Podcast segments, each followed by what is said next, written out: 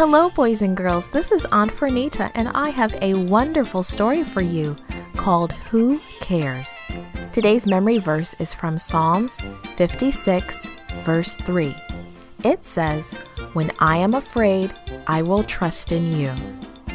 The message for today's story is When we are afraid, we can trust in God.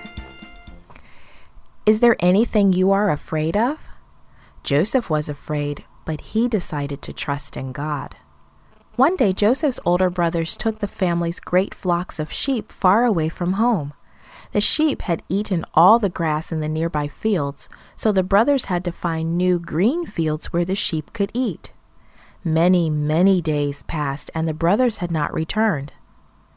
I want you to go find your brothers, Father Jacob said to Joseph.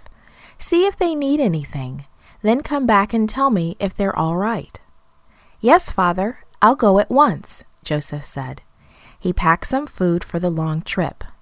Finally ready, he put on his beautiful coat and started out. He walked and walked and walked. It took several days to find his brothers. One morning, his brothers looked out across the field and saw Joseph coming towards them. Here comes that dreamer, one brother hissed. Why is he here? Asked another. Then they talked about bad things that they could do to Joseph, and they made plans. Terrible plans.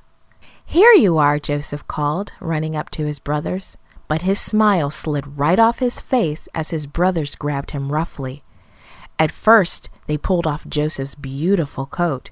Then they pushed him into a big hole in the ground, a hole so deep he couldn't climb out. The brothers returned to their campfire and sat down to eat. But Joseph's brother, Reuben, didn't feel right about what they had done. He secretly planned to pull Joseph out of the deep hole later and send him home. Reuben thought about it as he went to the fields to care for the sheep. While Reuben was gone, another brother named Judah looked out across the valley. Here come some traders, he exclaimed. Here's a way to get rid of that dreamer. Let's sell Joseph to them. He can be their slave. So that is what the brothers did. They sold Joseph to the traders for twenty pieces of silver. At first, Joseph was very frightened. He shivered and shook, and then he cried. Then he thought of his father and of the many stories Father Jacob had told to him about how God always cared for him. Joseph decided to trust God to take care of him too. He didn't understand why this bad thing was happening to him, but he trusted God to be with him wherever he went.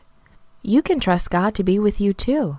He will be with you wherever you go, whatever you do. He loves you and wants you to trust Him. This podcast was brought to you by Gracelink.net and Studio El Piso. For more children's resources, please visit Gracelink.net. Gracelink